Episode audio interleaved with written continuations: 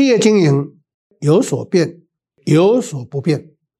Hello，欢迎大家收听《经营难不难》这么一个 Podcast 的节目。那本节目主要分享是经营管理上的实务跟观点。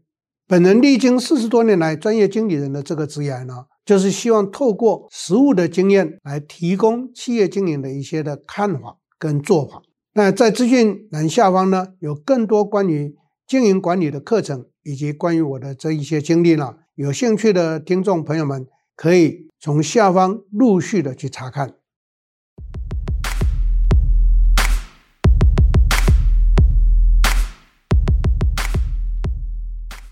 大家好，我是 Richard 陈宗贤，欢迎在座各位再次收听我们 Podcast 的这个节目。那么在今天。线上的这一个啊分享呢，要跟各位来谈的是台湾现阶段企业常常出现，也是现阶段很有趣的一个现象，那就是二代接班的问题。因为第一代的创业者，在一九七零年代以前出生的这一些人呢，叫做婴儿潮世代。婴儿潮世代创业之后，现在都已经有年纪了。各位想一下，一九七零年以前哦，包括一九四零年代、五零年代、六零年代。好，这三十年的出生的人，在一九七零年或者一九六零年开始创业，你想想看到现在几年了？用一九七零年来看，也五十年了，对不对？所以在那个年代创业人，在现在来的大概都是六七十岁了。那六七十岁的创业者朋友们，你还要再组织企业吗？没道理的啦。孔老夫子说：“老而不死，是为贼。”那在座各位交班吧，学学我交班吧。你看，我就交办以后就非常的快乐，纯教书，常常在讲台上会忘我，然后行政工作就不用管了，反正交给我儿子跟媳妇去管就好了。那是好是坏是他们的事，我唯一能够创造是可被利用价值。他们把我当摇钱树，一直摇一直摇，那我就要一直去赚钱给他们，就这么样的。我没有开玩笑，这是真的啊！在座各位老板，你应该要开始交棒了，趁你还有时间帮他们的时候，你要交棒了，你不能够。我不是诅咒大家哈，你不能够到时候呢，无意料之中突然间两脚一蹬，他们接班就断层了，这个对企业是不利的。台湾有非常多的案例，为什么好好的一个企业突然之间出现状况中断，都是因为事先没有安排，要不然就是说觉得自己非常伟大，永远不会往生。哎，像王先生呐，像台塑的，像长荣的这一个张先生呐。你看，一往生之后，家变就出现了，大家争财产。哎呀，闹这些纠纷给大家看干什么？学学我吧，早就把财产分清楚了，没有什么好争的，大家都分一样。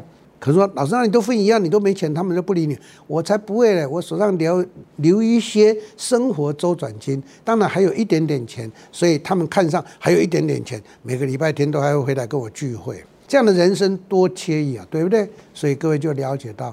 懂得规划、懂得安排是很重要的。那重要的，今天要跟各位来谈的是事业的交办嘛，是不是？事业的交班是要去培养接班团队。好，注意到我的用词啊，接班团队不一定传给自己的子女，而是你的事业要永续，要变成正常化的公司，是接班团队很重要。那接班团队就分成两种，一种是二代的接班，一种是专业人士的接班。那二代的接班就不在话下，就是我们这一个家族永远的存续传承下去。可是专业的接班就不是啊，专业的接班变成我们的家族变成 owner，然后请专业人士来负责经营。换句话讲，这种模式就会变成是在公司法里面所主张的资方跟劳方分开来。那资方是企业的拥有者，那经营者就是劳方，我们请专业人士来帮我们经营。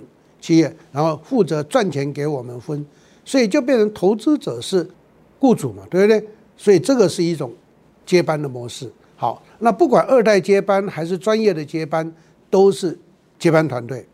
这个时候，在座各位朋友们，我今天要谈的重点就在这里。那接班团队要怎么样来培养？怎么样来打造？如果在座各位老板，你的二代是称职的，台湾话讲载情。意思是，第一个他有意愿，第二个他又有能力可以来接的。那当然，我们我不会说不要给他，应该要给他。可是，如果我们二代第一个没兴趣，第二个力有未逮，那我们现在为要开始未雨绸缪的，赶快找专业经理人来协助嘛。所以呢，不管这个我这一段话的意思就，不管我们是二代接班还是专业经理人来接班，我们总是要交棒，就是要接班团队。那接班团队的养成，才是企业永续经营的关键所在。现在在这个学界也好，在企业界也好，有一个很重要的简称是变成主流，叫做永续经营。永续经营就英文三个英文字母的缩写，叫 ESG。ESG。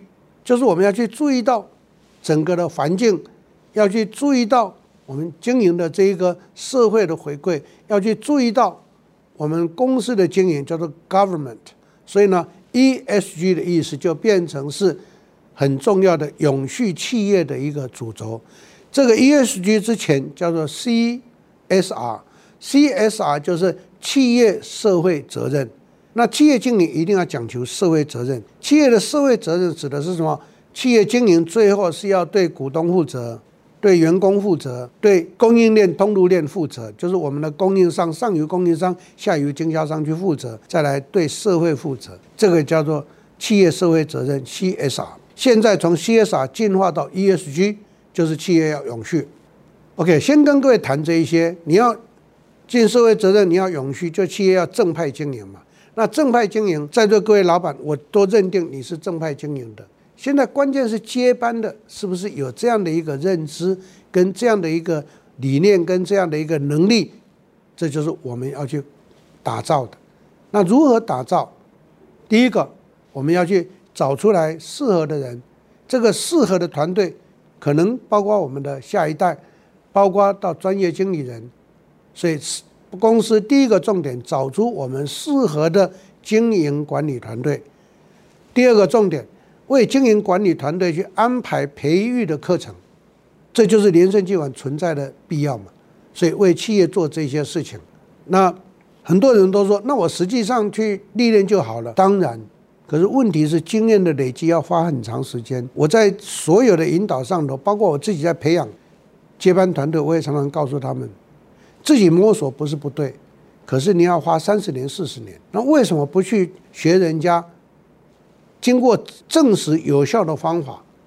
你要摸人家是三四十年累积的东西，他在三四个小时里面传达给你，为什么不去快速吸收，而是靠自己去历练，缓不济急啊？所以跳跃式的学习是最有效的方法。我相信在座各位老板、各位主管，你应该可以体会得到。因为我一直在大学跟研究所教书，早期我在正大企家班，四十年前他创班的时候，我曾经去协助过。OK，到了一九九二年，台湾开始有 EMBA 的这一个学制出现，初期全部都是老板在上，现在老板都已经差不多想学的老板都已经上光了，有些老板还很很不错啊，他上两三个 EMBA，当然不是同时了。不是像媳妇，像我媳妇疯狂的同一个时间去上两个 MBA，要讨个派系，所以老板常常先前后后上，前前后后上两三个 EMBA。现在 EMBA 经过二三十年之后的今天，变成为什么？企业的管理阶层或者有兴趣的新世代的创业者，他们进入到 EMBA。那为什么我今天会特别跟各位谈 EMBA？因为 EMBA 有两个好处：第一个，去扩大你的人脉；第二个。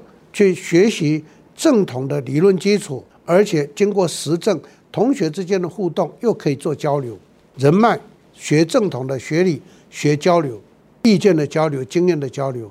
所以 EMBA 为什么会鼓励的原因在这里，也因为这样，所以在二十年前我创办了 CEO 班，所以连胜的 CEO 班是越开越大班，因为在 CEO 班里头大家也交流。在座各位收听的朋友们，如果你上过 CEO 班，或者现在还在 CEO 班，你就知道，我们每一个月的上课时间都一定有一个时段是让企业上台去分享，而且鼓励大家在休息时间多多的交流。根据我的经验，我们 CEO 班里头有很多已经促成了彼此之间在事业上交易，或者是合作，或者是策略联盟。这个案例已经非常非常的多，所以我去创这个 CEO 班，是为企业界，是为这个社会是有带来帮助的。像这一种，就是企业应该去做的事情。所以我会呼吁在座各位老板，带着你的团队来参加这一种讲座，那大家同步的学习，是不是我们可以？因为我的 CEO 班会后都还会有作业，让大家带回去，大家去讨论，每一个月的功课，所以大家就会有第一个向心，第二个聚焦，第三个参与感。各位老板跟上位的主管朋友们，你就运用这个机会去做一些的培育，做这一些的回馈，这种的方式就是训练接班团队最好的方法。可惜的是，台湾有很多的老板没有这样的一个认知。那你说他没有学习心吗？有，我常常看到很多公司的老板很有趣啊，他自己学习心很强，就一个人来，然后他自己一直往前跑，他公司的团队呢一直在后面没有跟上来，然后这一些老板。就常常会跟我抱怨，老师，我觉得我很孤独。我看到我公司那一些人呢，都是笨蛋加白痴，他们都不懂我的心。我心里面想，他他怎么会这么讲？啊，跟他聊过之后，我就知道答案。我说，老板，你太厉害了，你也很用功，我非常肯定你。可是你一个人一直往前跑，你有没有发现，这孤军深入之后呢，后续无力，你后援不足，当然剩下你一个嘛。所以全公司你最厉害，因为你学了很多东西啊。可是。一个企业不是一个人在玩的，如果你玩到后来，你会变成项羽，在乌江自扎嘛，对不对？你应该把团队整个上来，你不要一个人上来嘛。他说哦，后来他就带着团队来，诶，两年之后他告诉我说，哎呀，非常感谢老师。我说为什么？他说我的团队上来了，哎，他们现在跟我有共识，哎，我心里想本来就应该有共识啊。以前是你自己学啊，他们不让他们学啊，现在是大家一起来学啊。另外一种情况是什么？老板不选，老板觉得自己很自负、很厉害。我创业又经过这么些年，我事业经营的也不错，所以就不选。可是呢，又觉得说，嗯，我这些人哦，他们应该要长进，所以把他们派来选，所以变成主管干部来选，老板不选。结果主管干部往前跑，老板还在原地踏步，动不动就讲：“我告诉你们，想当年哦，二十年来呢，我都怎么做？”那一些主管干部心里面想：“你已经 LKK 了。”现在电脑现在说挺可以做这种，现在已经从 database 变成 vi 变成 AI 了，你还在 database 没有的时代，各位这个落差就产生，这个叫做什么？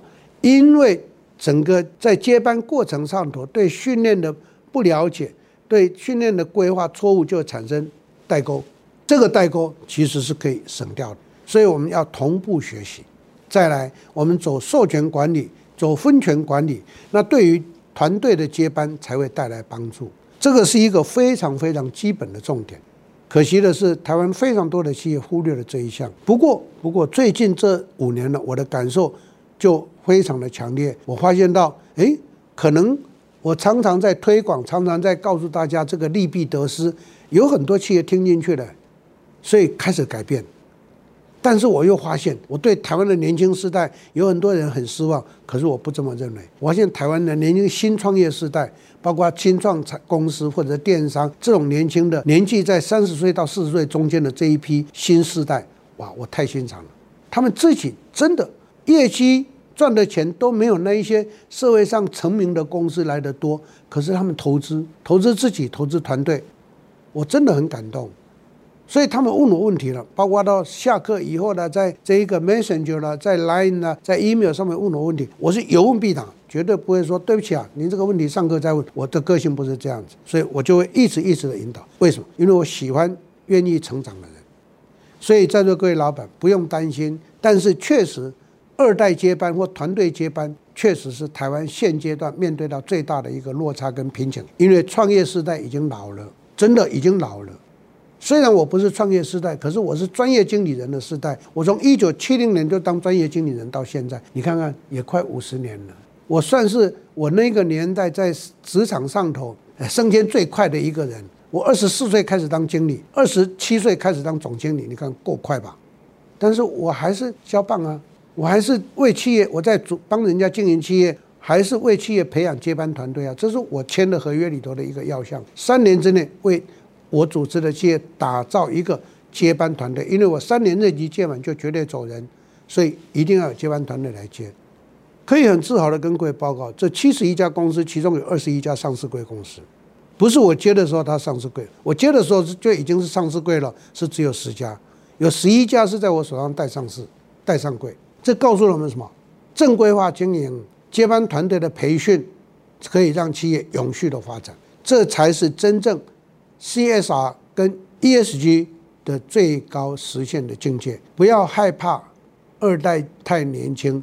其实，在座各位，你我身为七十几岁的创业者，你的二代应该也四十几岁、五十岁了，你还觉得他年轻哦？